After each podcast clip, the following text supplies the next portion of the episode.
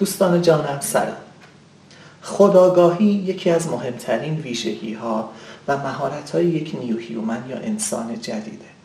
یک new human به عنوان یک فرد فوق موفق حواسش هست که تا جایی که می‌تونه پیوسته خودآگاه باشه.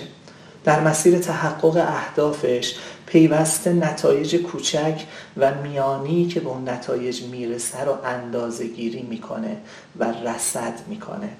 یک new human پیوسته مشغول برنامه ریزی نسخه بعدی خودشه. نسخه بعدی که باید به اون نسخه تبدیل شه. چرا که یک new human خوب می‌دونه که در مسیر تحقق اهداف و رویاهاش باید به اهداف و رویاهاش تبدیل شه.